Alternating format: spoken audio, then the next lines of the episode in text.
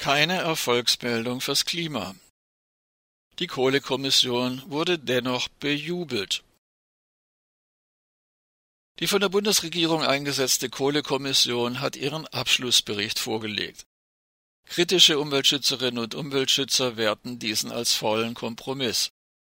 Empfohlen wird in diesem Bericht, die Hälfte der deutschen Kohlekraftwerke noch bis 2030 zu betreiben.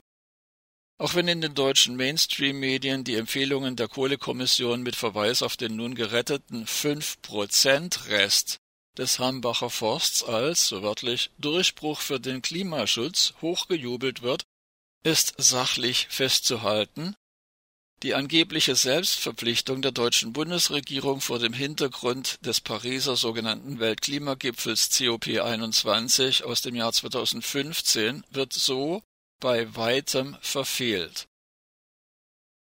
Auch der umwelt- und dörferzerstörende Braunkohletagebau in der Lausitz kann laut der Kommissionsempfehlung ungehindert bis 2030 fortgesetzt werden. Hannelore Wodke, Vertreterin der Lausitzer Tagebaubetroffenen in der Kohlekommission, hat dem ausgehandelten Abschlussbericht nicht zugestimmt. Zitat die Rettung des Dorfes Proschim vor der Umsiedlung ist seit Jahren überfällig. Auf Druck der sächsischen und brandenburgischen Landesregierungen lässt die Kohlekommission die betroffenen Menschen weiter in Unsicherheit über ihre Zukunft.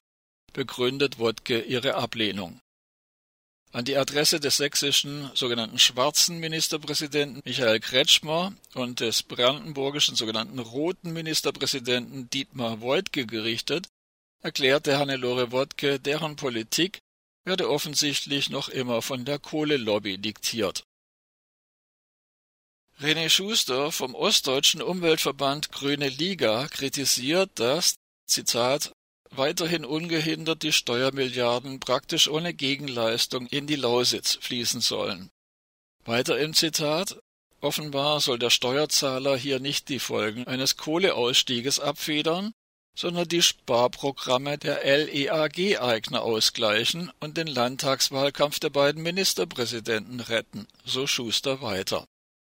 Der vollständig im Eigentum des tschechischen Stromkonzerns EPH befindliche LEAG-Konzern will selbst und erst 2020 entscheiden, ob der Braunkohletagebau auch im Gebiet Welzow Süd 2 fortgesetzt wird Bekanntlich ist Deutschland mit der Verstromung von Braunkohle einer der schlimmsten Klimagasemittenten in Europa. Allein aus dem Tagebau Welzow Süd werden jährlich rund 20 Millionen Tonnen Braunkohle oberflächennah abgebaggert. Der Kohlendioxidausstoß von Braunkohlekraftwerken liegt mit 980 bis 1230 Gramm pro Kilowattstunde brennstoffbedingt deutlich höher als bei anderen fossil befeuerten Kraftwerken der jährliche Braunkohle-Output von Welzow Süd entspricht rund 17 Millionen Tonnen Kohlendioxid.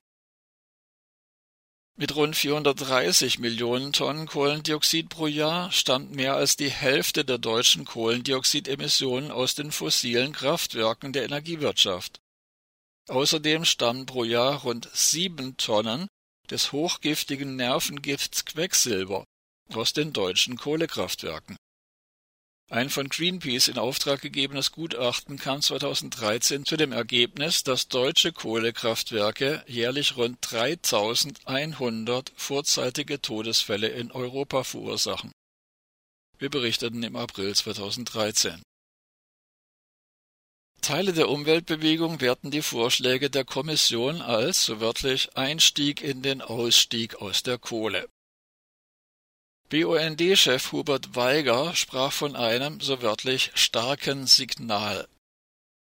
Zu verdanken sei dies vor allem den Blockadeaktionen von Ende Gelände. Wir berichteten unter anderem im vergangenen November und der Dynamik der Klimabewegung der vergangenen drei Jahre. Mittlerweile demonstrieren freitags an bundesweit über 120 Orten auch tausende Jugendliche für einen konsequenten Klimaschutz. Leider sind diese Proteste vielfach noch darauf ausgerichtet, durch Appelle auf, wie es so hübsch heißt, die Politik einzuwirken. Aus Sicht des Ökostromanbieters Energiewerke Schönau EWS hat die im Juni 2018 einberufene Kommission Wachstum, Strukturwandel und Beschäftigung, kurz Kohlekommission, so wörtlich ihr Ziel klar verfehlt.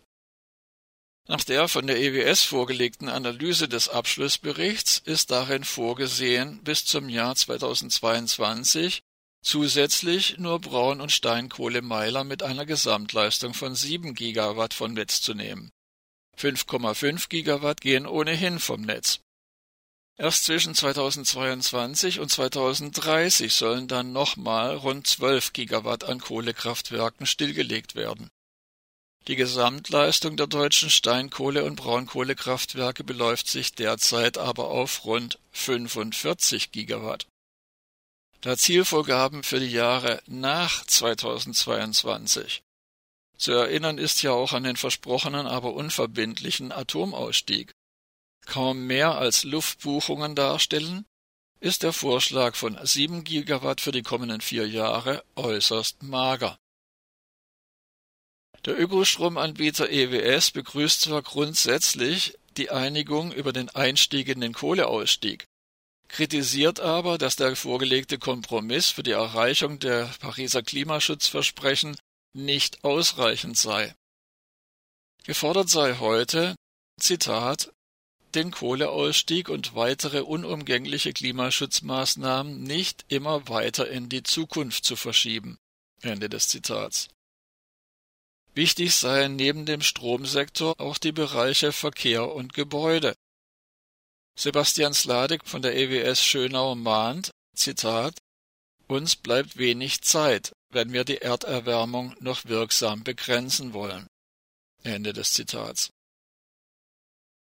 Die Bundestagsabgeordneten Karen Ley und Lorenz Göster-Beutin bemerken, dass der Vorschlag der Kohlekommission, Kohlekraftwerke mit einer Gesamtleistung von 7 Gigawatt bis 2022 stillzulegen, Zitat, mehr als bescheiden ausfalle.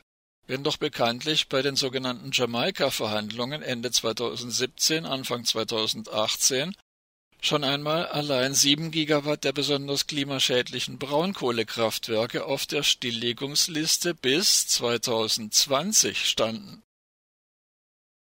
Dennoch gibt sich die Linkspartei kompromissbereit und begrüßt, dass die Kohlekommission der Bundesregierung doch zumindest, so wörtlich, einen Kohleausstieg per Gesetz vorschlägt. Allerdings sei der Vorschlag dieses Gremiums ein, Zitat, teurer Bummel Kohleausstieg auf Kosten der Steuerzahler und der öffentlichen Haushalte, während sich die Energiewirtschaft ihre alten Kohlekraftwerke durch Abwrackprämien selbst für Uraltmeiler vergolden lässt. Ende des Zitats. Ein Ausstiegsdatum 2038 sei, Zitat, fürs Klima deutlich zu spät. Dass allerdings die sogenannten Realpolitikerinnen und Politiker der Linkspartei, die in den Bundesländern an den entscheidenden Stellen sitzen und zielstrebig auf Ministersessel hinarbeiten, von Leis und Beutins Argumenten überzeugt werden können, ist ebenso realistisch wie die Wunschvorstellung, bei Angela Merkel handle es sich um eine Klimakanzlerin.